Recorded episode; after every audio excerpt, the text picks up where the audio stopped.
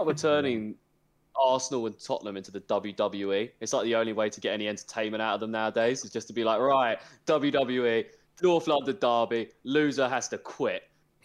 Can't show your face around here no more.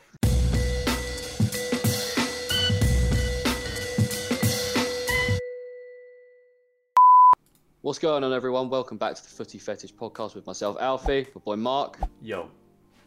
OG, Yo. And for the first time as a permanent member of the Footy Fetish, the Footy Fetish podcast, it's Mr. Dan Bardell. Welcome. everyone. Yeah, so for anyone that doesn't know, um, well, which is basically everyone, uh, Bards is now, because we haven't put it out anywhere, Bards is now pro- a part, obviously, he's been a fan favourite for, for a long time now, and he's officially part of the podcast, helping us on Tuesdays and any other, well, if he's here on Thursdays, he's more than welcome to join us for Thursdays as well. It's just up He's to a, him, he's but a um, part-time permanent member. that's it, boy. That's. Part of the We're- ship. part of the we're, uh. We're making a, a monopoly of football podcasts now. We're just going to take everyone from their podcast and put it on here. But um, but yeah, it's been a decent weekend of football, lads. I think. Entertaining one. Yeah, it was entertaining. It wasn't too. Yeah, I mean, it was all right. Well, not really for me. We obviously lost. But um, I suppose before we get into anything, um, we should say R.I.P. to the incredible Jimmy Greaves, MBE. Obviously, Tottenham and one. uh, Yeah. My first signs England, for uh, Jimmy Greaves. for Jimmy Greaves. And uh, yeah, no, um, just came out of the blue, really. Um, obviously, I, will be honest, I don't know a great deal about him because obviously way before our time, but you know, he was an absolute legend of the game, and he will be missed. Um, Indeed. but yeah, but yeah, all right, let's get into news and stuff. Um, biggest thing, I guess, literally probably the biggest thing from this week of football is the Derby situation, boys. Yeah. Um, they're in the shit. They are currently facing a 21 point deduction after announcing their intentions to enter administration after they breached the championship financial fair play rules. Uh, I got some stuff here from owner Mel Morris said that he's devastated after citing the financial impact of COVID 19. But the EFL have come back and said that this is disappointing from them because they were given the same financial support as the rest of the 72 clubs. They just did nothing with it. Um, obviously, the, one of the crazy things about it is that uh, Ro- apparently their manager Wayne Rooney found out the same way that we all did, basically through Sky Sports reporting it, um, which tough. just shows you the level of, ti of tin potness that we're dealing with right now when it comes to Derby County. Um, but yeah, also, which is crazy for a championship club, but just the debts alone, the new owner is going to have to cough up 50 million pounds just to get rid of them debts. Um, which is nuts. But what do you guys think about this? Because obviously, it, it did spark the conversation again of the Super League and the teams that were involved in that not being, you know, properly disciplined. Let's say because they haven't really been still, I guess. Um, but yeah, I, it's a sad day for Derby fans, but it is. I mean, it's a part of football, right? yeah. Yeah, definitely. Um, yeah, I think it's it's good. It's always sad when something like this happens because, as much as some people probably don't like Derby, they are a sort of a historical club that have been around for uh, quite a while now, and um, their fans are going to be absolutely gutted, um, just because of people wanting to fill up their pockets and even more than they probably should do, and the lack of respect that these owners clearly have for the clubs that they're not doing right by the fans. Um, I think the fans shouldn't be the ones that suffer throughout this, but they're going to be the ones that do. Definitely. Yeah. Um, and how, how do you guys feel about? Because obviously, I mean, we haven't got Harry here, but Reading have been dragged into this as well. They're apparently facing a potential nine-point deduction for their for their uh, involvement in, in breaching financial fair play. It seems like the EFL properly discipline and you know actually do their job of you know when teams fuck up, as whereas the Premier League obviously it's about money in it, so Mm. they're not going to. But it's it is so bad, man. It, it it is almost like the Premier League's a bit tin pot. I don't know how you feel about that, guys. As, as all members of, apart from Ollie, obviously, as all members of Big Six teams. Um, I suppose there's arguments to be had as to whether it's counterproductive, isn't it? Um, deducting points from a, a team that's already struggling is that counterproductive you know, giving these teams 12 point hands when they you know, are probably relying on being in the championship in the first place. But yeah, there needs to be some punishment with it. I think the way it was dealt with is wrong, obviously, in terms of the way the players and the staff, you know, the manager had, had uh, kind of found out. But, you know, for Derby to go, it would be catastrophic as one of the founding members of like the Football League. You know, they're a historic club. Um, and but but we also have to remember that there is a way back for clubs like this, and you know they could might end up going down, and they there is no um, every chance that they're going to make themselves come back up. But you know, we've seen teams like Wigan as well go down, and they're in the abyss, and you know massive teams like Sunderland they're still struggling. So it's it's been wrong how it's been handled, obviously, and. Uh, to not really have an affiliation with a team of that size is is from for me to or difficult for me to argue that um, they should be punished differently. I mean, it, it kind of is what it is, so I don't want to want to say it's it's wrong or right, but it's it will definitely be a shame if they do end up going one way, and that, that way certainly seems down. Yeah, I mean, as someone that's been through their team being in administration, and we were like that close to not being a fucking football team anymore, I will say that I am all for this kind of thing to happen because it's like you know people that make a mockery of football and are in it for selfish reasons to make money and that's it and not for the game if they take the piss and that and like they have done here they should be held accountable. And i know it's like the argument is, well, the fans and the players shouldn't be punished. But unfortunately, that has to happen. Life's unfair. Shit happens. Um, you know, if someone's done a bad thing, you wouldn't punish. You wouldn't not punish them because you're like, oh well, you know, or his family shouldn't have to suffer or whatever. Do you know what I mean? That's it's just the way life is, and it sucks because it it's just not. It's just it's there's no parity between the top teams and the small teams. If you know what I mean, it just shows it even more that they can like this is fine to happen to a small team, but you know, for a big team like for Man United or Man City or Liverpool to get a points deduction at the start of the season, even that doesn't really mean much because they'll make it up, and they might only still finish in the top ten, maybe just, but it doesn't matter, does it? When they're not going Derby down from and it. Reading, yeah, you're not going down for it. It doesn't. They could deduct 20 points and you guys would still stay up. That's huge. Like if we're being realistic, yeah. right? Yeah. Like you might not get top ten, you might just scrape it, but you'll stay up, right? Which is ridiculous there's no in chance itself. of going down. Yeah. So I don't know. It's just the way you do. Like, how do we do? Like, it's almost like we've sort of made our bed with the Premier League. We've invited all these hedge fund, um, all these hedge fund managers and sheiks and um, obviously Russian oligarchs into the fucking Premier League, and now, yeah, we're just sort of dealing with it. I guess I don't know. It is what it is, but we'll see how it goes. I think I think Derby will be fine. There's always a ways to come back from it, right? Like we did it. It's fine. We got pretty lucky though. We just happened to have a guy who's a fucking super fan of Crystal Palace who had the money to buy us at the time. um, it's quite yeah. I don't know. It is what it is. But it'd be sad. Obviously, Derby. I, I don't really care about Derby that much. But for Reading, I, I care about that a lot more. Obviously, Yeah. Harry being here, that will that will be harsh. Um, that will suck for him if they obviously go down. I don't I don't know the ins and outs of the Reading situation. Does anyone know? Anyone have a bit more of an idea on what that was? Uh, let's see, I can find what it was that George sent through earlier to us about it. I didn't really read it. I was at work, but Said Reading could be docked nine points for breaching EFL's financial rules after being placed under a transfer embargo in a move that could uh, see Royals follow Derby and drop into the relegation zone. Um, Jesus. Is that this season or yeah, it'll be this season. Yeah. That's all it really says. yeah? So be like, fair. go down to one point. I know Reading have had a bit of a fuckery with their owners and stuff like that, and like changing the name of the stadium and all this kind of stuff. But I never really, you know, you didn't realize it was that bad, man. Oh, Simon, Um, Simon's dropped in the chat. Shed gaming on there. Nice beard buds. Got a little comment, mate. Looking trim. I'm the only beardless one on the podcast now. So you know what that means. Yeah, but Bars is the only one without glasses. yeah. True. Love that. All right, well, let's move on to an even funnier team than P. uh, Oh, I've just sort of given it away there. the Derby, uh, with PSG, man. Um, what an absolute joke of a team they are.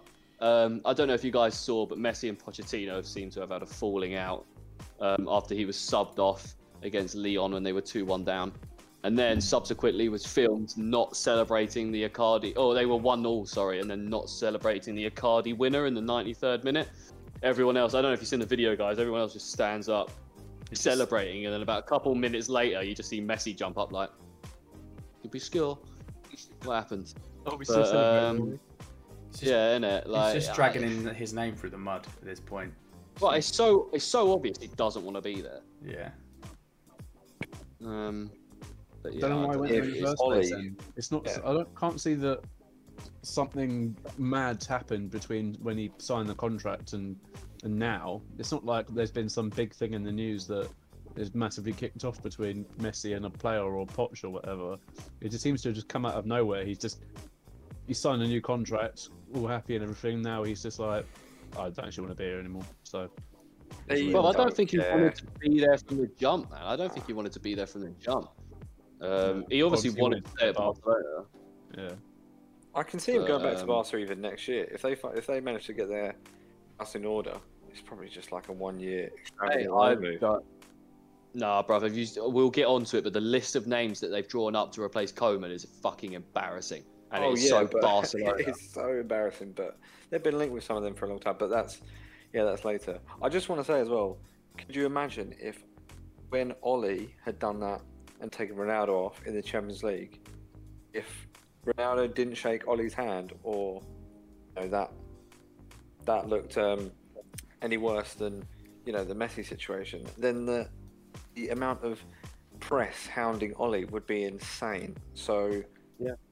like it would look so bad. But I think as well, no, I'm probably biased here, but that also probably shows why Ronaldo can be considered one of the greatest, if not the greatest of all time. Because if anything, he works for the team. He is a selfish player. Don't get me wrong, but he works for the team and he knows that the team is important. I'm surprised if it is the case that Poch and, and Messi don't get on, especially considering Poch's sort of uh, history with Argentina and the national team and that sort of thing.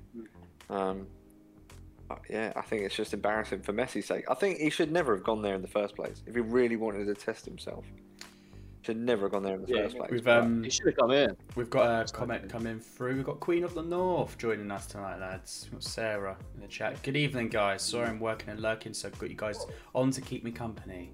So let's So inform. If you've got Sarah, if you've got a chance to like send another message, what the f- what is going on with your Leicester, man?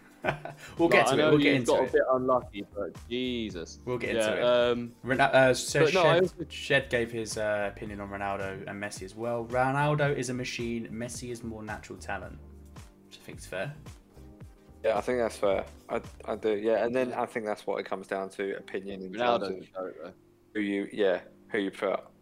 I think for the sheer athlete that Ronaldo is, I think that's why he's, why he's the, uh, the goat for me. Um, Mr. Champions League as well. Mm-hmm. Yeah, You can't take that away from him. Uh, and also, like with the thing about Ollie, I also think that, uh, like in the grand scheme of football, Man United matter. PSG don't. Like if you really 100%, think about it.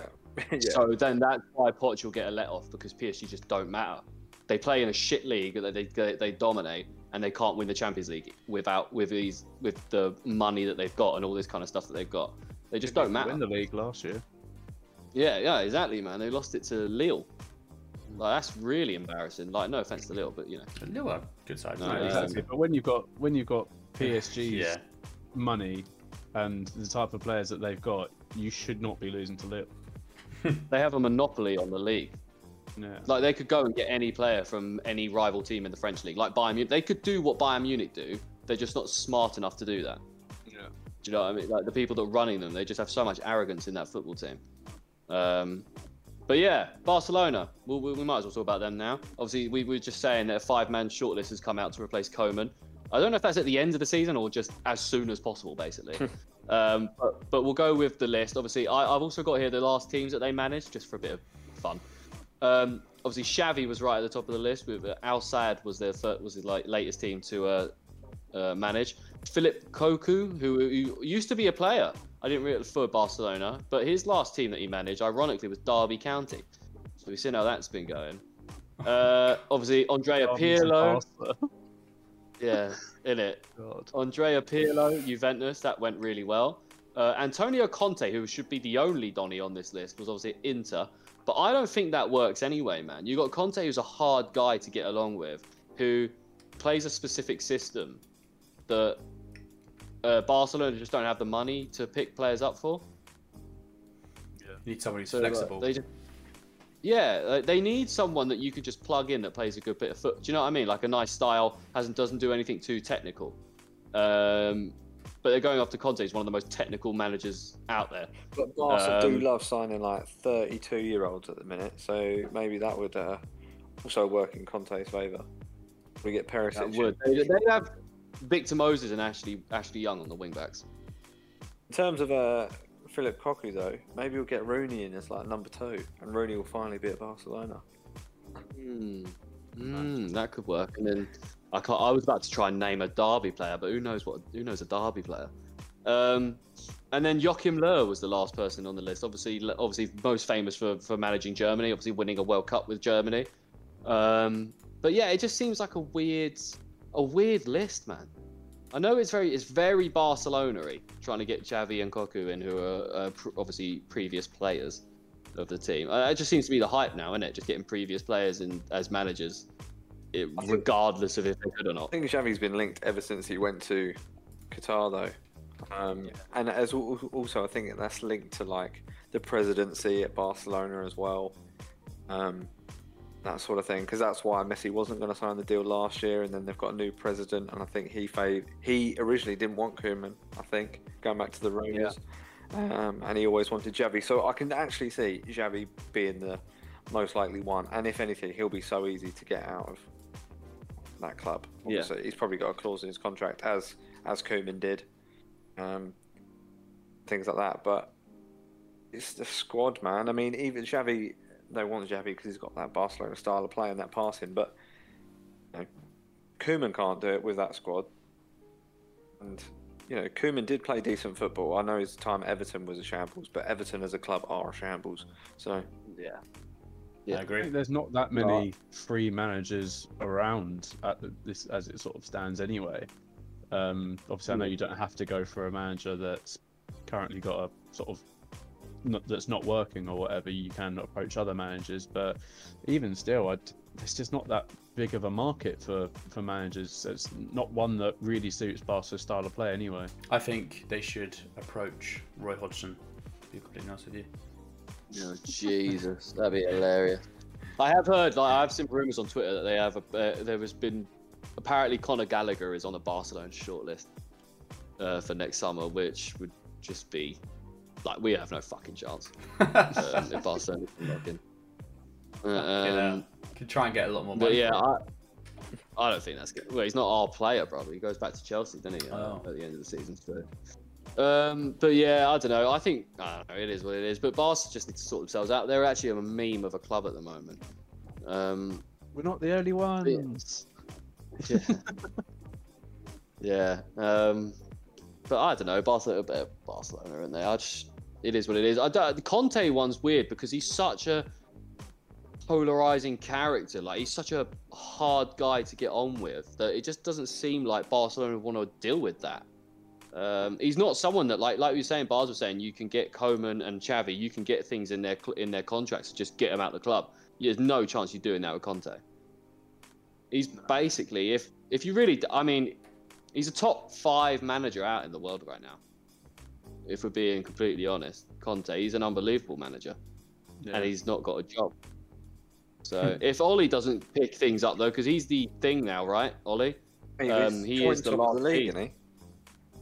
I don't know. I'm just saying, man. It's not been exactly like you've got wins in it, but they've not exactly been like. We'll get on to the fu- the one that you know this weekend, but um, it's not exactly. You've not exactly been the most confident team in the world. Like you're not filled fans with confidence and that kind of thing. And bringing in a Conte would be would be a madness, bro. Um, Yeah. Not doing uh, too, didn't get your Champions League off to a, a great start either. To be fair, O- Ole and the Champions League just don't seem to go very well together in terms of his management. No, but um, I don't really know what his management style is. to be honest, wouldn't change Ollie at all. I think Man United are notoriously slow starters, even with Ferguson. We never got going until after Christmas. Um, that's when Fergie always said it mattered for them. Obviously, football is different now, and you literally have to be on it all the time. But I think it's fine. Like you know, we're playing Ronaldo up front now, and that's different, a different system. Varane's settling in, but he's starting games, but we're winning them. So I think once he, him, and Maguire actually form that you know, partnership, then it will be solid at the back. So then you haven't really got to worry. Sancho's still finding his feet. I'm not worried at all. I wouldn't really. I wouldn't go for Conte because he's, you know, there's too many eggs, and at the same time, he, yeah, he'll be there for two years, and then what? We'll be in the same position. And I like what Ollie's doing. It's all. Have a Premier League. don't know, man. I literally, I don't know if you would. Chelsea are so good, and you know, City are City. Got an unbelievable Liverpool. bench. Like they've got two two elevens. 11s. Oh, I kind of ruined that, didn't I? I was like, so look, don't forget about yeah, Liverpool. that's silent. Yeah, there. there That's silent. That's there. what I provided. That's all, that's all that you need to. That's what you Well, need to. Jacob's Um, in the chat. Hello, Jacob. Welcome. Well gone, Jacob. Welcome, bro. Welcome, bro. All right. Um, we'll get on to the reviews now, I guess, guys. We might as well start. Yeah. Um, I guess like there is a running theme of this episode, boys, that we will be talking about a lot, and it is the state of the refereeing in this country, boys. It is an absolute travesty the state of the refereeing. Um, there's was- multiple games this weekend that were just gonna say- awful decisions. There's so many VAR checks that the refs just did not pick up on. Like unbelievable amount this weekend, like worse than usual. Well, it's weird Just as we were saying start to them that, Yeah. just as we were saying, oh no, VAR starting to do really well this Yeah. uh, this year, and um, th- there's not there's been many cock ups with the refereeing. It, Penalty. they've all come now. penalty. Liverpool, Liverpool just giving away a penalty to Norwich. Oh my lord! Ah, it's fine. It's Lol. I'll keep you updated. It's some kid. Prophet, he must be 13. I know we've got some 16 year olds playing. oh my god, he looks so young. Stream. I don't know what the guy's name is. It was a. Oh, it was a. Oh, that's bad. Number 84. I don't know who he is. Let's have a look at the oh my lineup. god, that was so rookie. Bradley, yeah, he's a youngster. Bradley. Yeah, it was oh, like, you're really going young. Can I just Mate, say, honestly, he just- the football leading up to that is actually really good football from Norwich. mate, they smacked. They were they're playing really nice football, and then Bradley just Oh my god! tries what? to chop the. guy- Yeah, look at that. he just just tries to chop it. him in half. Oh. Um, that's uh, no. I mean, what? And oh, he saved it. He saved it, and he slipped on the rebound. Oh my god, what is happening? Norwich is so bad. Oh my god, Ah, it's still brilliant. one 0 somehow. Right, anyway, we'll get into it. Spurs nil, Chelsea three, boys. Um, Spurs are so bad. So bad. yeah, man. thank you. Sarah Thank said you. OG They has are no idea what's terrible. going on. You, you three are watching it. I'm definitely not. I've not got the stream up at the moment. Um, Yeah, Oh my god, what was good. the Don't understand. Ah, Kane was just bad. Kane was bad. Son was bad. Lucas Moura was bad. They're bad. They're bad, bad. mate. Bad. Nuno is bad, bro. This is just It's not so his bad. level. I mean, I think Nuno is a good manager. I do, I do. He was sick at Wolves, and he had a great team, and he had a good style of play. I just think, like, you watch Spurs now, and uh, it was particularly apparent on the weekend when they don't press anymore, and they were good at that high press. Dele Alli as well. Sorry, the guy's just bad. They're straight up bad He's now. bad. Um, yeah, he's bad. yeah, like they have kind of like lost that, and I understand they're switching to a style, and you know, Nuno's probably more counter-attacking, but it was just like couldn't be bothered, or they just didn't. They looked teams such as, as good as Chelsea just had them on the ropes the whole time. Other than like Had him on the 15 ropes minutes. the whole time. Yeah, yeah. That's embarrassing, What was man. it? I think they Spurs, conceded that's nine goals. Is it nine goals in like three games? So it's three nil each. Yeah, it's nine. Yeah. Go- they conceded nine goals in a week. Mad. It's, it's nuts, bro. They are Sarah, to- so bad, man. Sarah said, I work with a massive Wolves fan and he's upset at the reception Nuno is getting from Spurs fans. The only you thing with? Wolves is is is Nuno a good manager? Because Wolves didn't have a very good season last year, if we're being honest. And I think teams just figured out Nuno. But Wolves as well, they the didn't way have they a good play? season, or and they've not had a good start because Jimenez you know, was injured so Oh, long, and they've was- not yeah. got a striker. Before that, you were thinking, oh, Jimenez to, you were thinking Jimenez to like a Man U or a Chelsea or a Liverpool, you know. Hmm. Um, Nuno was a big part of that. I think Nuno obviously missed on a striker. If they, no, that's that's silly now saying he's got Kane. You know, probably the best striker in the world. But again, I don't necessarily think that's Nuno's fault. I think that's Kane just, you know, throwing it in, throwing in the towel because he doesn't want to be there, and I don't blame him. but it's not like they invested well. Like you know, Nuno didn't really get a Adama Traore, which you thought they'd probably go for. They had a great summer transfer window. It's not great, but looking at the business now, is it? Well, I mean, like Romero was one of the best centre backs in Serie A last year. Uh, admittedly, that was that was a bit of a stupid it doesn't fit the system that they're trying to play at all. Yeah, Going but I from mean- like Atalanta and that, and then Brian uh, Bryan Gil, whatever his name is, he's a Yeah, really promising okay. young player. Yeah, so it's all okay. So they picked up some like promising players, but I'm just surprised that don't they don't sound like Nuno signings to me. Um, they were all bought in. Pre- oh no, they weren't. But yeah, they, they I don't know. They're not really Nuno signings. we they- also they've know that he was like eighth on the list, wasn't Yeah, It took Yeah. them so long to get their manager sorted. Whichever manager they were bringing in wasn't going to have a huge amount of time to bring in maybe the exact players they wanted. Um, and like you say, if he's eighth on the list, he wasn't the exact manager that they wanted, but they had to go for someone, and it was time was running out. I think. So things were getting so desperate for them, man. It was nuts. yeah, Um, but But this Yeah. is what Tottenham are, man. This is what Tottenham are. We we were we were bli- we were like I don't know. I can't think of the word right now. But we were we were duped into thinking because they had this golden generation they did absolutely zilch with. Uh, they should have won the league twice. They should have won the league when Leicester won it, and they should have won the league the league the following season when Chelsea won it. They should have beat Liverpool in the Champions League final. It, this is things that they, and they just can't get over line because they're Spurs. We are now back to what Spurs are, a mediocre Premier League team that will finish in the top ten, but that is it that is what they are. They had a couple, they had four or five years where they, you know, surprised us and they had a really good team, but still did nothing with it. Like, this is what Spurs are. We've got to stop thinking Spurs are a big team. They're not. They're Yeah, I don't. not. I don't think. I, I, it was surprising to me that they were in the whole Super League stuff because I don't consider, consider them big club. You know, they don't pay. Not that I'm saying this is the, you know, um, mantra of a big club, but they don't obviously pay the wages. They don't sign the players. They don't really finish, and they don't win in those. They don't act like a big Yes. club. Yeah, they don't act like it. So be in the hat with that. Fans all think they are. It's nuts. yeah, Yeah. I think the the next few games for them, well, I think the the last one or two, and then uh, the next couple, I think are going to be very much. The uh, next game is super important. it is very important. Very, North very London important. derby, man.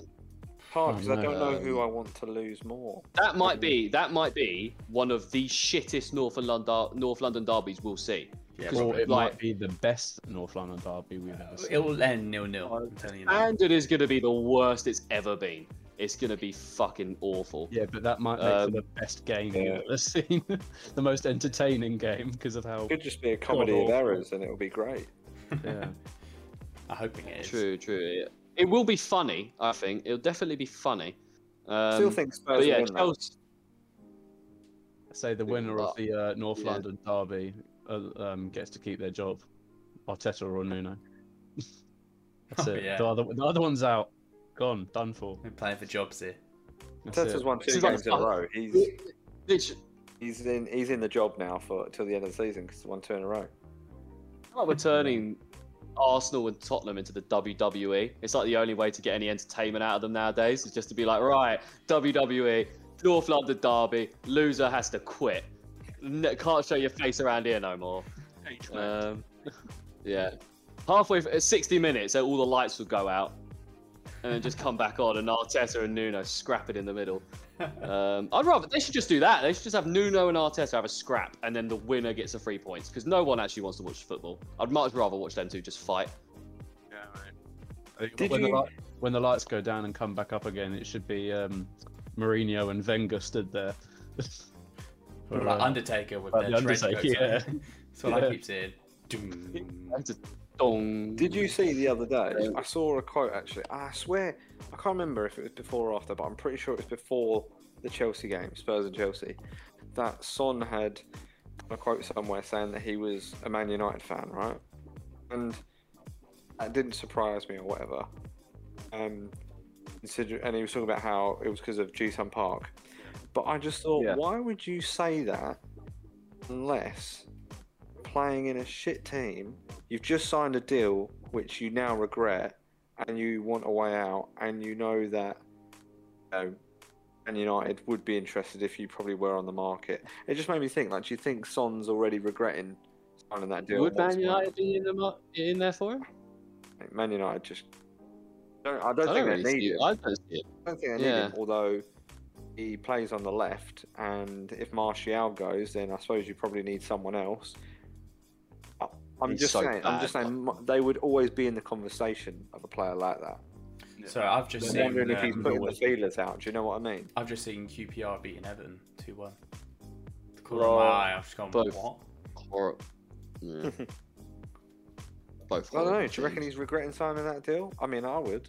I don't. I don't think. I think he just. He just look. I'm at Spurs now. Might as well earn some money. They want to keep me on for X amount of years. Fuck it. What's he getting paid? No idea. Let's have a. Must be like second Google. Have a little Google because I, I don't know, brother. I think if you sign a contract when you're getting several hundred thousand pounds a week, I don't see how you can fucking regret that, no matter. No, what you're- yeah, I know that. Obviously, Son signed Then you can say that about every footballer, but what I'm saying is, it's just a weird quote to throw out. I know what you mean. An Yeah. annual, he's crap. earning an average salary of seven million two hundred eighty thousand. A year, yeah. A base salary Um, of It is, but, but like Yeah. I don't know, man. I, Six year contract. Yeah. I don't. But this says something about a player that Son, who has seen what the state of the team was like this summer, who signed his new contract this summer. There's a mentality there, and maybe Son's just a loser. He's not. He's he's not getting anything I mean- from signing this deal other than being there any longer. He's on the same wages. He's been on 140k like the whole time he's been at Tottenham.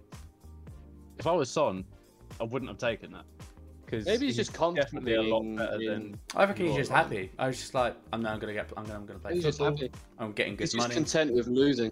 So he's yeah, he's just yeah. He gets a good reception being from average. fans. But they're all losers, aren't they? Who play for Tottenham? They're just serial losers, man. But they You don't think they're win anything, you don't They're- do they're, anything. They're winners are just yeah. actual. They're in losers. a they'll be in serious trouble, I think, if they lose Kane because I can't see anyone. They have a bad finish.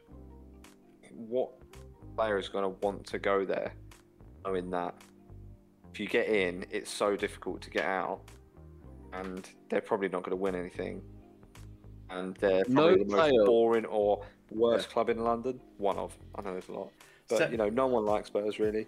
Sarah's just come in with a, a weird comment.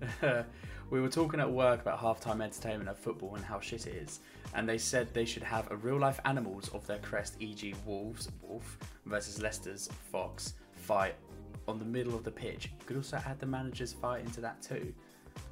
Probably would choose I Wolves. don't know. I think I Arsenal think would win. Peter will be all over that ASAP. Um, Yeah, I don't know. probably. Our eagle, our eagle. I can't remember his name now. So our eagle died last year. So you know we can't fucking we can't do that anyway. We have a cannon on ours, so uh, Yeah. not exactly an animal. Would probably win against most animals, but um, Yeah, same true. time we're gonna win. So um, That's it. But Spurs, yeah, they're awful, man. I, I do. I mean, I feel like we've spoken about Chelsea to death now, but they're just they're just good, aren't they? yeah, but um, Thiago Silva scored a really good header against Tottenham this weekend. He did. He did. He It was did. And then lovely, uh, obviously, lovely can, little ball from uh, Alonso, whipped it in. yeah, Marcos Alonso's been on fire, man. Chilwell must be sitting there with like you know the Arnold like hand fist. Yeah, Um, the fist. If, uh, Uh, Alonso is no longer going to be uh, kneeling for the um, uh, at the beginning of the match for racism as well. He's just going to be pointing to the "say no to racism" thing. of course he isn't. Um, but Oh he said he 100% still supports it. He just thinks that the whole taking a knee is losing its strength, losing its momentum, and sort of losing the message behind it. Really, so he doesn't really see the point in putting um, taking a knee. He'll equally support it, but just by pointing at the um, no to racism sort of thing he's got on his arm instead. Fair enough, he I guess. message when he was uh, drink driving, eh? yeah, when he murdered that person. Fuck yeah. Well, he did. He went. He did. Yeah, he killed He got di- he got charged for it and everything. He murdered. He Yeah. killed someone, man. It's not in 2011. Um, yeah, drink driving and that. But uh, but yeah, next game and the best. Um, uh, let's we can wrap that up about Chelsea. We talk about them all the time. They are fantastic. Tuchel is probably the best. say manager in the before we move on, before we move on from Chelsea, I just want to say, Kante, he just breaks my heart every time I see him. He's so innocent. I love him so much. He didn't know whether to celebrate or not when he scored that goal, and he was just a bit like, "Oh, yay!" He's just so innocent. He just makes me laugh. Imagine like you He's retire and it just turns out he was just like the biggest bully and he was horrible. Just such, such a bad Man. It was all like just the a villain. facade. It's a facade. And he I just and, wouldn't believe it, even if there was proof. I just wouldn't believe it. Nah, Yeah. nah. Um, Man United versus West Ham. Bars. I feel like we can let you talk about this for quite a while, but it was a fucking hilarious game. I watched. I watched the whole thing. It was hilarious. Obviously, United got a bit undone with Benrahma's, you know, deflected goal, but it was still, you know, you got to take your shot, and yeah, it was it was what it was. Obviously, Bruno. Bruno hit the post early with a nice Mm. shot that well it was tipped onto the post from Fabianski, wasn't it? It was a great Um, but then obviously Ron- Ronaldo got his goal, and then from the 89th to the 94th minute, it was just pure bliss because you've got Jesse Lingard comes on and scores. The uh, scores an absolute weldy. By the way, it wasn't just he didn't just score; he fucking scored. And uh, and then uh, they get a penalty, which was fair enough. But we do need to talk about how Man United could have should have had two penalties. Um, yeah, uh, they obviously had the penalty, and then they brought on, which was the best thing ever, because unless you're the only people that like not Mark Noble, West Ham fans, Yeah. let's be honest. Right. So if you see this, it was just a perfect. Thing. I, uh, when he came on, I was just sitting. I was sitting here watching it on my telly, and I, I was just had my fingers crossed. I was pr- praying. I'm not religious, but I was praying. I was like, just miss this, just miss this, and it will be the best thing ever. And that's exactly what he did. Big Mark Noble came on, took the ball. Well, the Declan Rice hands in the ball, who probably should have taken the penalty if we're being honest. And then, abs- and it was a shit penalty as well, awful penalty. Did and- David Moyes after the game talking about the penalty? Nah. He said, I'd, uh, like, if it was, it was one of those situations where I, if I hadn't have done it, I would have regretted it. He said, when you've got one of the best penalty um, uh, takers in, in the whole of Europe sat on your bench, you have to bring them on to take a penalty. A bit like, is that massively West Ham bias? Because I'm not gonna Well, lie. he has scored his last ten before that. Yeah, but that's the thing. I don't think he's like the one of the best in in Europe by any means. I think there's probably a lot more that are better than him.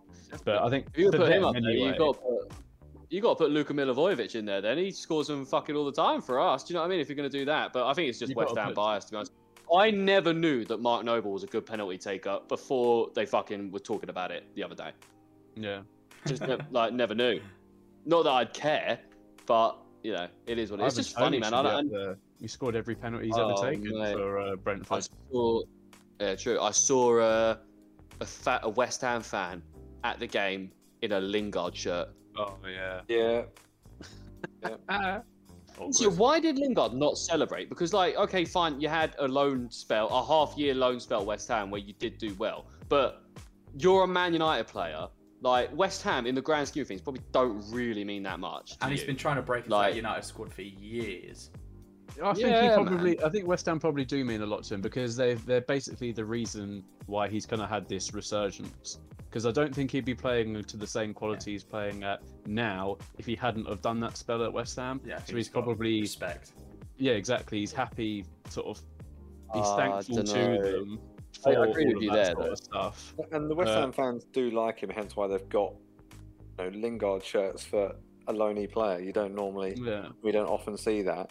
And I think um, the time that you know, yeah, as you said, he was there. His fo- his form has improved, and it's meant that Massive. you know he might end up getting in the squad. I think he'll probably play tomorrow. We're playing West Ham again tomorrow, so I think he'll probably play tomorrow.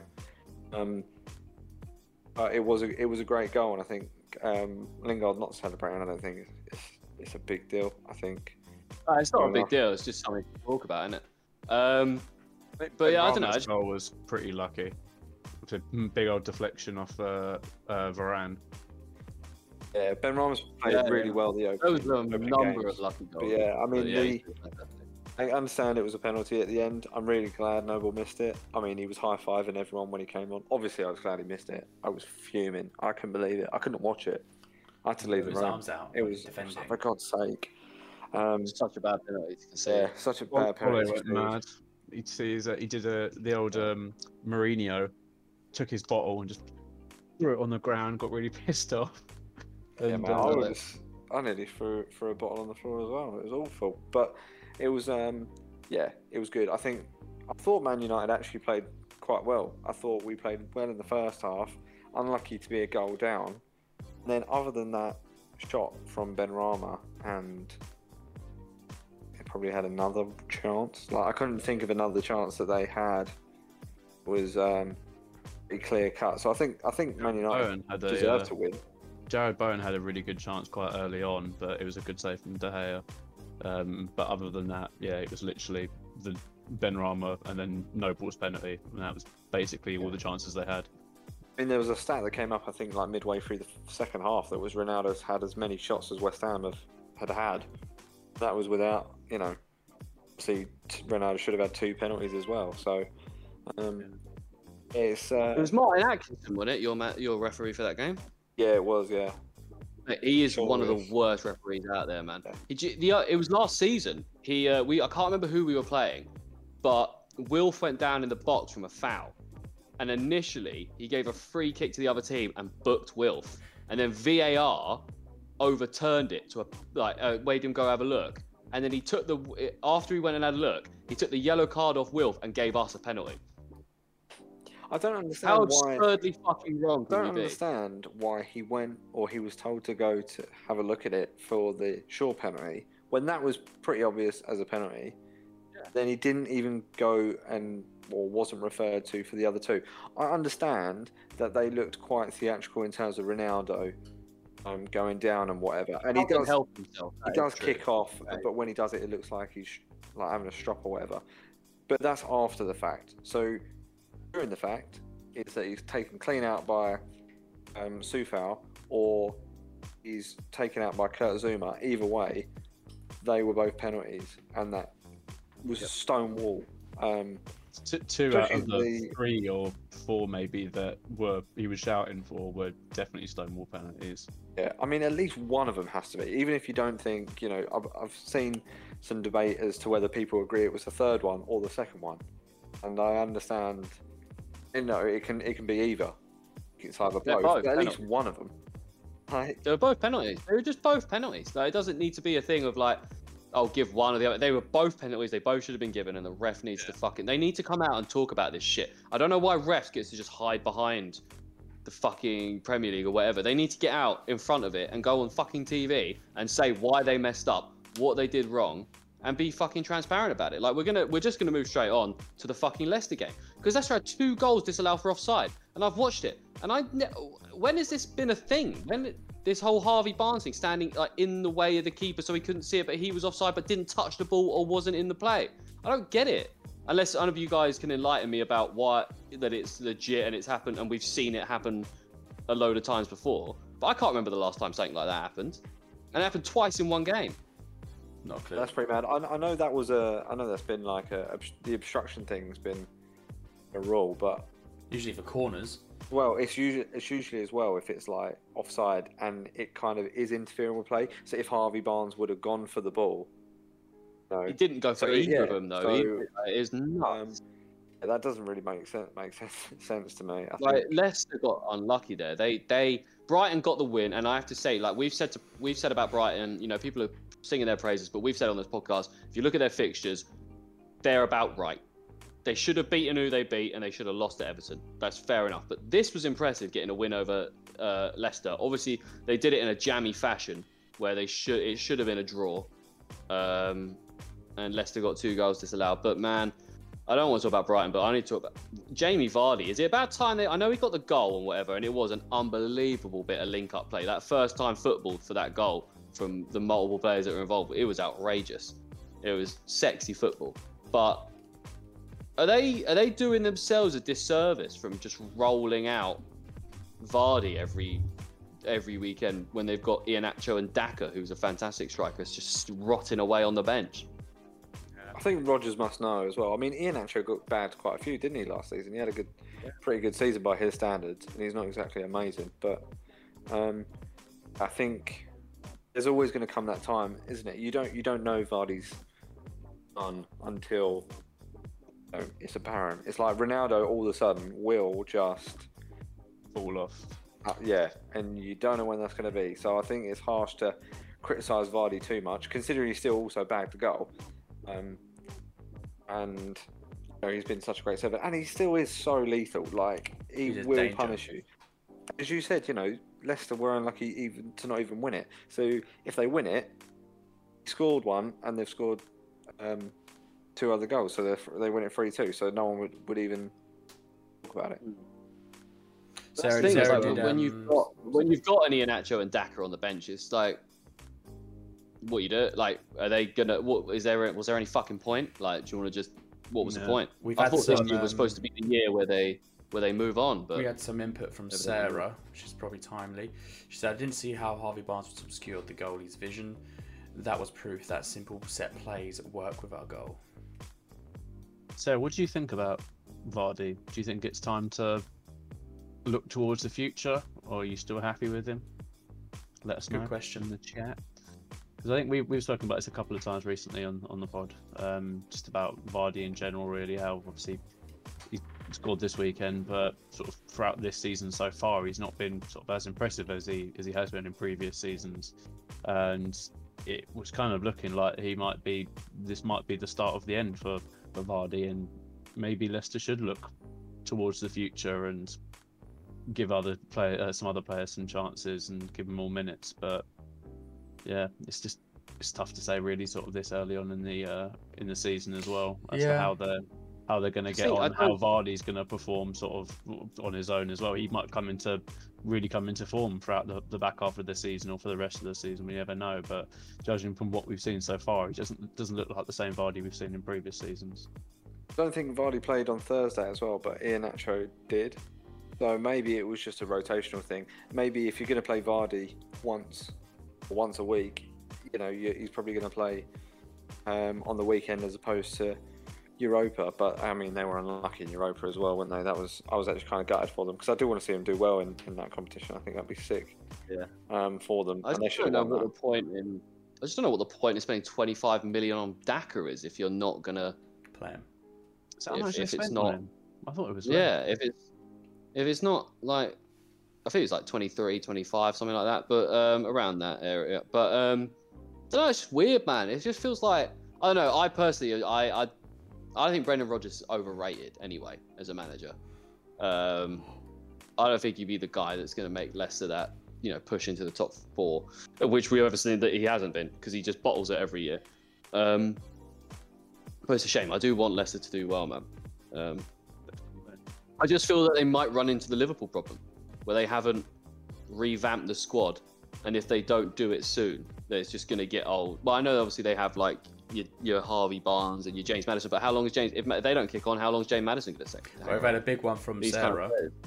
I think he clearly has skill regardless of age, but I think this season or next season he should retire. You have so many fresh legs on the bench that aren't getting time when they should. They're willing to take risks in terms of switching up defenders and midfielders, but not strikers. Hashtag give Dak a, a chance. Yeah, man, he's a quality striker, man. Um, and I haven't seen him he'll- play in the he'll- Premier League.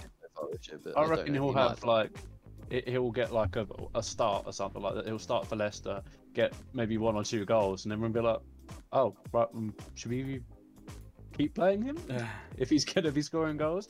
And then he might just yeah take the reins off off Vardy and um, yeah crack on going forward. But I definitely think he. I'd, I'd probably say Uh, it's two 0 Liverpool. Origi. Yeah, Origi got his uh, I don't know what even you call it. Was comments about Origi the other day? I know going off topic, but saying he doesn't understand why no one came in for Origi. Well, I can. He's I can. He's not not that great. fucking bang average at best. Yeah. And You don't play him yourself, Um, so why is anyone else gonna like put in the money that you probably were asking for him? Oh my God! How did Norwich not score? I'm still looking Oh, at he's one offside. nil. Anyway, Jesus Christ! Uh, all right, City. Uh, talking about people that can't seem to score. City and Southampton, man, they they really need a fucking striker, man. Um, Just before we get into this, I just want to say, like, we didn't do much of a preview on City Southampton because we I think we said something along the lines of it doesn't matter what team Pep Guardiola fields, they're going to absolutely steamroll Southampton. Oh, that's awkward. This is the the sick bit of Well, they quality should have done. punditry you get from us. No, yeah, They no, should have done. They They should have should done. They had so many chances that they could have there's scored. no excuse that they didn't score in this game, man. They were basically they only there for the, six for the past, second uh, half. Put six past Leipzig, didn't they? So Yeah, do Ran score out- ran out goals goals. Yeah. because yeah, they do need not, to- but when you, they they aren't going to win the league this year. They they just not. You need a striker like that to win the league, man. yeah. They, uh, didn't the like Chelsea. Lukaku. United have Ronaldo. Um, obviously, I, Mo Salah is a striker. If we're going to be completely honest with you, the way he plays, he is a fucking striker. So you got Mo Salah. Um, yeah, I just don't. I don't know, man. I don't know. I think. I think it's. uh, Is it? I think it's down to arrogance. I think from Pep and the City boys to be like, look, we did it last year. We'll do it again this year. Whatever. Yeah. But they still, you know, forked out 100 million on Jack Grealish. I mean, Pep is an Um, arrogant guy, but in the sense that he can kind of afford to be. He's got the back end of Yeah, of being it. But I mean, yeah, hundred percent because he does it in the Champions League literally year in year out. Thinking, oh, I'll pull a blinder. I think Yeah. he, yeah, he done it briefly last season, so he thought he could do it again, but really nail it down. When I think a lot of teams are like, you know, Prem. I don't want to sound like cliche, but the Prem is so different in terms of how each individual team plays, and number nines in Prem have always been, um, you know, highly regarded. Whether it is you play with one of them or two of them, and I think Pep's missed a trick by either not paying the money for Harry Kane or um, choosing not to get even, you know, 30 million striker from some obscure team in Spain or South America that he knows about. But I think I think this just means that they will literally do anything and everything to get Haaland. I can't see Kane going there next year. think they'll do ask Haaland? I'd- I was going to ask this question. Do you think Kane will still be their number one priority in the summer? Or do you think Not they'll go a for try, yeah, or do you think they'll try and capitalise on Haaland's release clause that might not even be there? Both. Yeah. Yeah. I think it depends how won't spend the money on expensive. Um, I think it depends how expensive Kane is. I mean, if anything, you know, you would hundred million pounds that was on the table. I would take it off and say, well, you could have had that money. Levy's not taking it, so. But you see how much Offer he 80. Yeah. Yeah, especially if Kane's not like really, you know, doing it. But again, they could go for Haaland in January. That's the issue. Um, and you know, his dad played for City and things like that. I think it's teed up for Haaland to go there. But let's not forget as well, Pep's flirting with even what next year is it? After the next season. So you know, I don't want to say that's you know, Man City will probably get the next best thing. But if the if the next best thing is Tuchel and he's at Chelsea, then who's the next best best thing? And we'll go to City and see do him- something, you know. I could see uh, uh, Erik ten Hag or Julian Nagelsmann. The end return at- at City. of Mikel Arteta. Jesus. Jesus. Bring him back Well, down to our I level. mean- this is an inside job. I think oh, Vieira, mate. Why not? We're gonna win the Europa. We're gonna win the FA Cup, and then we're gonna win the Europa League. So why not? He's still in the FA Cup. No, we got knocked out. No, yeah, well, the FA Cup's not, not played yet. Carabao. yeah, Yeah, we're out the Carabao Carabao. Yeah. We didn't want the Carabao Cup anyway. No, Um, City's every year anyway, don't matter. Yeah, nah, we don't want that. We, we want the FA Cup, the one that counts. Good result But, for um, Southampton, though. yeah. Yeah, I was literally Great about to say result. Mm. Great result for them. It was I- similar to, is this- similar to the United game in the sense that they just managed to hold off. Their defense looked uh, well. Their defense looked stronger, but it was also mainly down to the fact that um, City weren't on form. It, like it was a good result for Southampton. Not to say that they played like out of their Yeah. out of the world or out of this world, but it was yeah 50-50, I think. It is what it is. Southampton Yeah, I don't know. better. City was slightly short. Was that penalty a penalty? I can't. I've watched it like a few times now. Oh, and I, the, uh, I've got no idea. What, The, Kyle Walker- Walker. I've got, I've got no idea. I feel like it is a penalty. But I don't know why it was. I don't know why Oh. he saw it from the other angle. He then goes, "Oh no, it's not." when I was watching it, they basically a lot of the comment uh, commentators and stuff were saying that if it was given as a penalty, they don't think it would have been overturned. But if it wasn't given as a penalty, they also don't think it should have been overturned. It was just such a whatever the, uh, their initial reaction was, they should have stuck with it. Um, but you can kind of see that it is more from the Southampton player that kind of half takes like Kyle Walker out, but at the same time, Kyle Walker's like basically got one leg over like the, um, the uh, Southampton striker's leg, so it's a bit like 50-50 weird really. one. It's about it's yeah, six of one, half a don't dozen of the other. I'm happy they didn't give it because I don't want Southampton to win that game. So I guess it fits my narrative, so I'm happy with it. But um, but yeah, I don't know. City, I think uh, obviously they'll be fine. They'll get I think second. Southampton could have actually won that game as well. They had a couple of chances that if they'd just been had their sort of a bit clearer vision, just be able to pick out some of the passes, some of the runs that some of their players were making, then they could have easily snuck in just a cheeky one 0 win. But Yeah. fortunately, this is Southampton, and they're That's not it, like man. that. That's it. Um, yeah. Uh, Arsenal, man. Let's just move on to Arsenal because you guys got the win. Was the Odegaard Yeah. free kick was was the deciding factor? Um, so obviously Burnley had a few chances. Arsenal had a couple chances. It seemed very even. It was actually, Um, in all honesty. I didn't think we were going to walk Yeah. all over him by any means uh, at all, but I'm glad we got the three points. Um, I think it was a good game in terms of it was actually quite. Well, it's bad that this is to say, we were quite evenly matched throughout the, the, the majority of the game, to be honest. Um, but it was a, a lovely little free kick from uh, Martin Odegaard. It was a lovely free kick. It was a lovely free kick. Um, John Oh, Dyche has obviously got his new contract as well at um, Burnley. yeah, I was. Um, yeah, big up for him, man. He should try and move on and go to a better club, to be honest. But um, but he's super Burnley down to the That's the ground, and he like he he's Mr. Burnley. Um, yeah. I mean, I mean, please, oh, Burnley. Ollie, I, want him to do well in it, but I have to say Ben White did not look good again. Yeah, Yeah, he looked quite shaky. I'm not gonna lie. yeah, he did, and he nearly gave away a goal. Lucky that Ramsdale was on his p's and q's for that one. He was on his shit. He knew what to get on, and he did uh, make a fantastic challenge as well on the defender.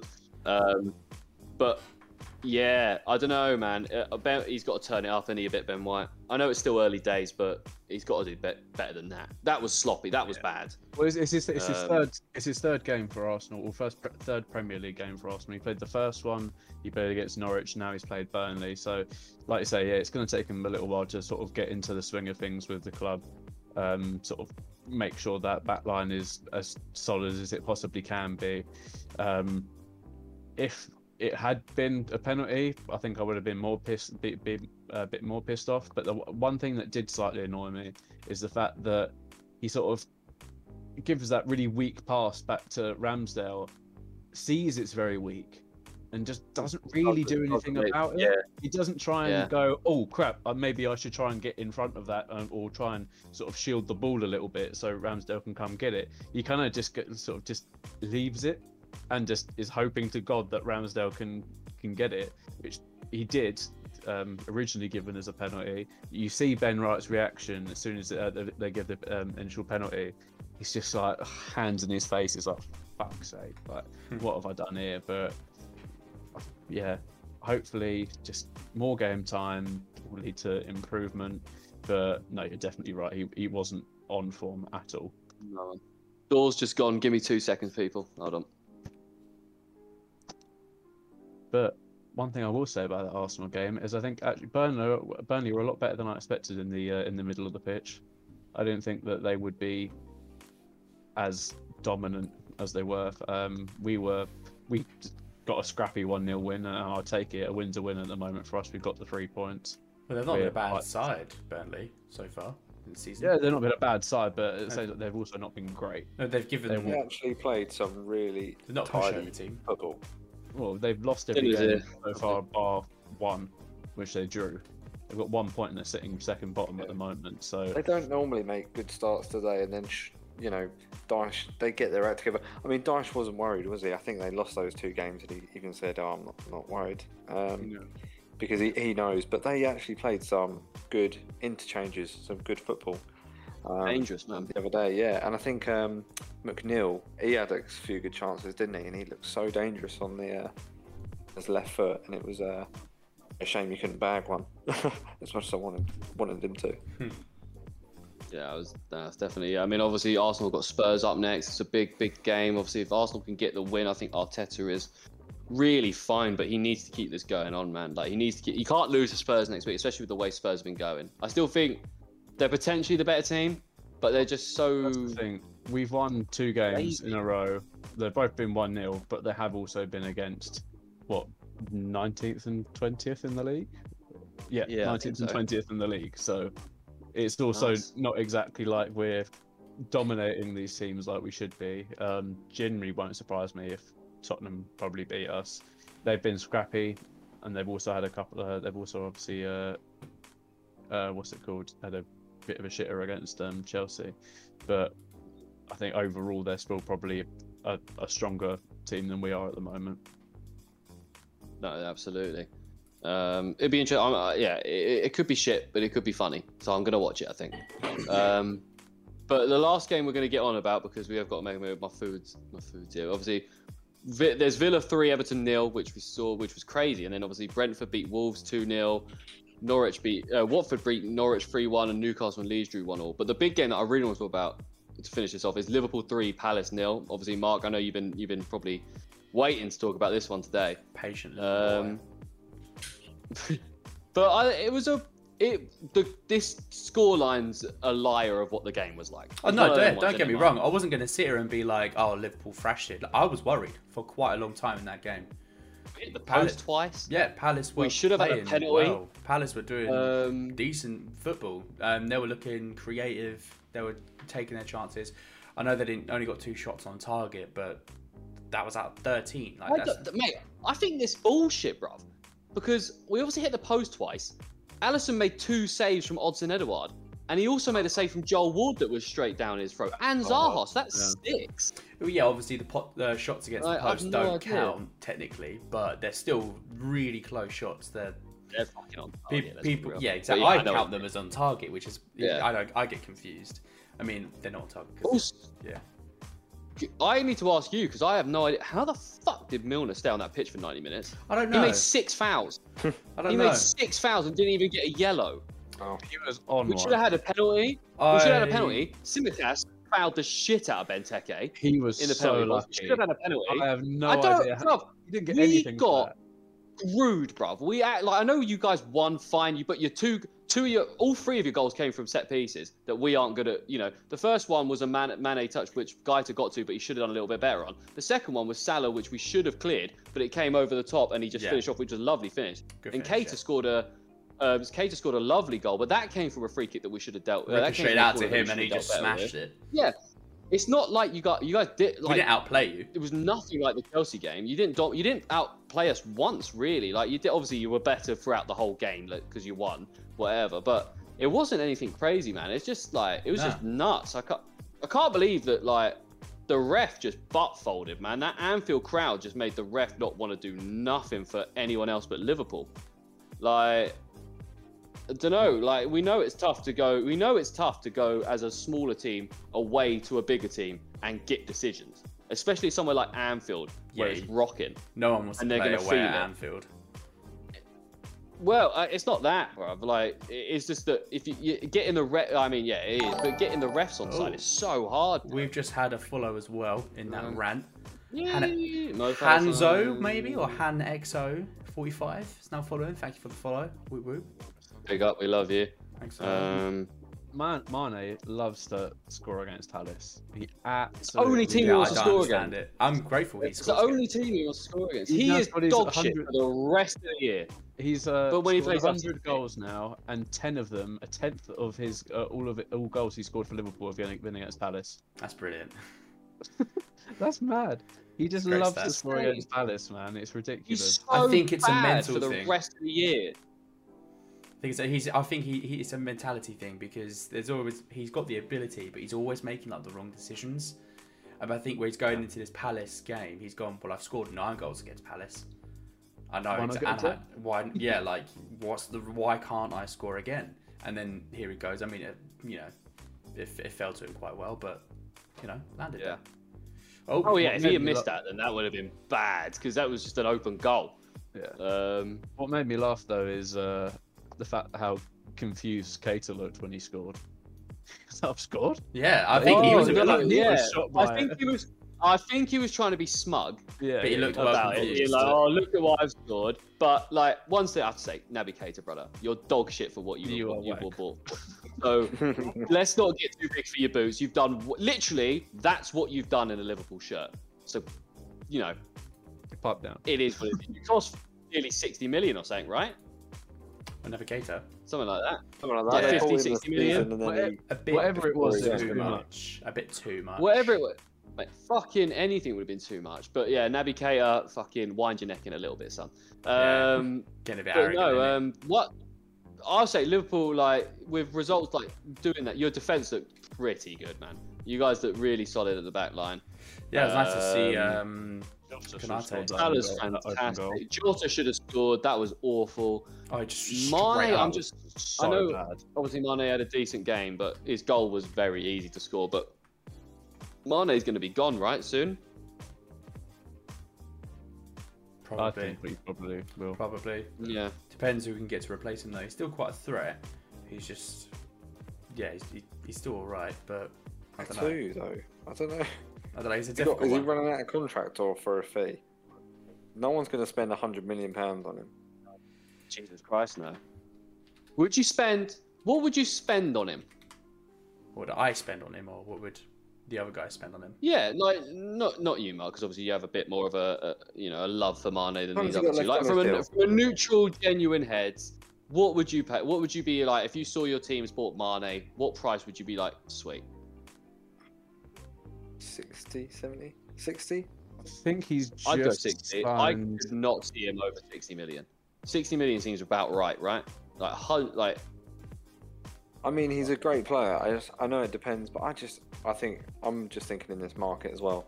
He's signed to terms of- 2023 at the moment. Yeah, probably Mane. 60 then, because like, yeah. um, for the, you know, if Sancho was, Sancho's what, 75, right? He got the most assists in Europe, didn't he? Correct me if I'm wrong. Yeah. So yeah, I suppose that's probably about right. 60, 65. I'll go for about that. He's what nearly 30 now as well. 29. He's Hmm. only got two years left on his contract, so I think someone could probably snap him up at the end of this season for pretty cheap. We'll only have a year left by then. Yeah. No, I've I got a like that. feeling like someone I just want to shout out. So I've got a feeling Tyrick Mitchell's going to get snapped up uh, next summer. I think someone's going to come in for him. He fucking. I know Salah scored, bruv, but apart from that, the Donny had Salah on lockdown. Like he had 12 tackles and interceptions against Liverpool on the weekend. Eight bad. tackles, four interceptions. Eight is double the more double the amount from the person in second. Obviously, we're playing Liverpool. I know it's crazy, but mate, he's such a fantastic young baller, man. He's just coming on strides every fucking game. Um, and I've just got a really horrible feeling that, that he's going to get snapped up in the summer, man. I could see uh, who needs a left back, man. Does anyone really need a left back at the moment?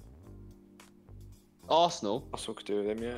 Uh, maybe Tottenham. Um, So Liverpool don't Tottenham maybe, back- yeah. We've got a backup left back. We're fine. We've got Kieran Tierney. Um, he's, he's I'd, I'd be happy to keep Kieran Tierney. To be fair, I think. oh Tottenham yeah, are yeah. Probably- You I think Tottenham are probably the. We'll see how he gets on though, man. Because uh, I really think yeah, we'll see how he gets on. Because he's a fucking fantastic the young quicker baller, man. Arsenal get over this Kieran Tierney love affair, better it will be for Arsenal Football Club, in my opinion. Because you I don't him? understand. He's good, right? But got a few Arsenal uh, friends that are Arsenal fans, and I don't understand the love for a guy that barely plays. When he plays, he's not really impressed so far this season, and because he plays in the same team as Robertson, who is probably one of, if not the best left back. one of the best left backs in the league. And they they because he's got like a, an affiliation with him, they think yeah he's class. I don't know. He's very he is very good going forward. He does he can get he can easily like he whips uh, good balls in. Uh, last year he was injury very much injury prone. He didn't get that much game time. Uh, when he did, I thought he was quite impressive. This think it be season he has have been a little bit hit and miss. I think it'd be good to have him, just not like as your main left back. Well, he's not At the moment, I'd, I'd rather start him than anyone else at left back. Yeah, fair. But that's what I mean. It'll be good if Arsenal, I think, got another left back as well. Yeah, I think we need to. Because- go- I do well, think, I do think Tierney is good, but I, I do think he's a good player. I do, but I do also think he's overrated. Definitely overrated. But he's not because, yeah, but he's a good player still. Imagine if you had a left back that was good and he played like most games. That's what I mean. Like, he could do all the things that Kieran Tierney does, like whipping across or attack well. He can play games, and I just think like that isn't actually too much to ask of a left back to do. No, of course, but as I say, he's been sort of quite injury prone in the Yeah. sort of Best since he's been abilities, with us. availability. I mean, he, he arrived with one knee, didn't he? Yeah, he did arrive injured, didn't he? Yeah. Yeah. Yep. Yeah. I see him as a left centre back going forward. I don't know why. In a back three, I see him as a left centre Maybe back Arteta will play that, and maybe that'll be like good for him.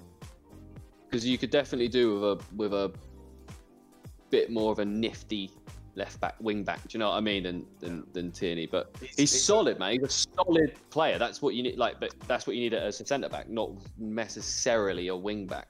He's uh, very um, like strong in the dressing room as well. He's definitely a future leader. He will be captain of whether that be Arsenal or another club in the future. He will be captain at some point. I think he's definitely got that sort of mindset about him. That sort of professionalism. Um, he does sort of command that from from some of the players in the team, and uh, you, you do also see it with Scotland as well. Obviously, I know Scotland is, is Scotland, but they uh, Scotland. Um, but yeah, no, he does show like he does turn up on, on sort of both levels i- in that sort of sense in terms of a, a future captain. Um, but like you say, I, I I do agree with you. Definitely, 100%. He needs to stay fit in order to consistently play. Um, but yeah, see how he gets on. Big game for them next week, man. If he has a good, he's have a good game next week, and you'll and you'll be all right. But um, but yeah, we're gonna call it a day there, boys. I'll quickly run through just the rest of the results because I've got things to do. Obviously, Villa put in Everton to score three 0 Obviously, uh, Leon Bailey coming on strong and on his debut, getting an assist and a goal of kind of an assist. It was a corner that Digne put in, but yeah, you know what I mean. He's, he's looking good. Uh, Brentford beat Wolves 2 0, which obviously Ivan Toney scored the um, scored a penalty and then set up the second goal. He's looking like he's fi- he's coming into his you know he's coming into his stride and that's fantastic for him. Two goals disallowed, I think. Yeah, yeah, they did. I think yeah. Yeah. Um, uh, Norwich lost again because they are going to lose basically every game this season. They lost to Watford. Um, and then Newcastle Leeds. Leeds are just doing a Leeds at the moment. They're just being very poor. They're playing nice football, but not getting any fucking results. Um, Lovely goal from the Raphinha. Bielsa way. Didn't mean Um, it. lovely but It was a good, Lovely good goal. goal. They just can't hold on to it, man. It's a shame. But um, we're gonna leave it there, boys. My boys. We will. Um, we've been going for about an hour and a half now. I'd probably say just under. Hour 15. Um, oh, cushy, lovely. Um, oh, my my dinner's turned up, so I'll chuck that in the oven, so I keep that warm. But um, yeah, it was good to chat to you boys. Obviously, it was a good week of football. We're looking forward to next Tuesday to review and hopefully a good with the North London derby, and um, I don't know what the hell it's called, but the Palace Brighton derby as well. Um, Like the M23. derby. uh, so shit. I'm a Palace fan. I don't even rate it that much. But um, The Eagles yeah, versus no. the Seagulls. Yeah. uh, do you know they, they took that they made they made that their C name their their, their nickname Sea name. uh C name See, and it was seagulls in the end. They made it their uh, nickname off the back of that ours was called Eagles. How Yeah. tin pot of a club are they? Um, but yeah, thanks guys. Thanks for joining me. Thanks to everyone who watched. We've been the Footy Fetish podcast. Um, you can find us obviously on YouTube, Twitch, Spotify, Apple Music, Facebook, Instagram. Make sure to forget a like, follow, hit the notification bell because you obviously want to know when you can see these pretty faces talking about football every week. Um, and yeah, we will be with you again soon. Obviously, Bards, thanks for uh, thanks for joining us as your first pod as a permanent member. Pleasure. How did you enjoy it? Pleasure. It was great. All, great as always. Even better now I'm permanent. Lovely, love it. We love it. But uh, yeah, we'll um, we'll be back. I think we're back tomorrow instead of Thursday, just because we've uh, boy. Just us, yeah, us two. Let's do it, Well, man. Let's fair, do it. We've But, actually uh, got some catching up to do because we need to do the team ratings for the last two weeks now. I think we need to catch up with the uh, fantasy nice football home stuff done. yeah. Start nice and up, we early. can get some- as well. So yeah, Yeah. Well, I'm working again tomorrow, Ollie, so it'll be again at this time, basically, my man. But um, I'm, I'm sorry about that, but yeah, that's got to be. is I'll, I'll, let- I'll take my laptop. I'll do it on my phone, just on the train, just like. on the go. tube. Yeah. Um, yeah, exactly. But um, but yeah, thanks guys. Uh, I will see you soon, and Mo Farah's time. Bye. Bye. Bye.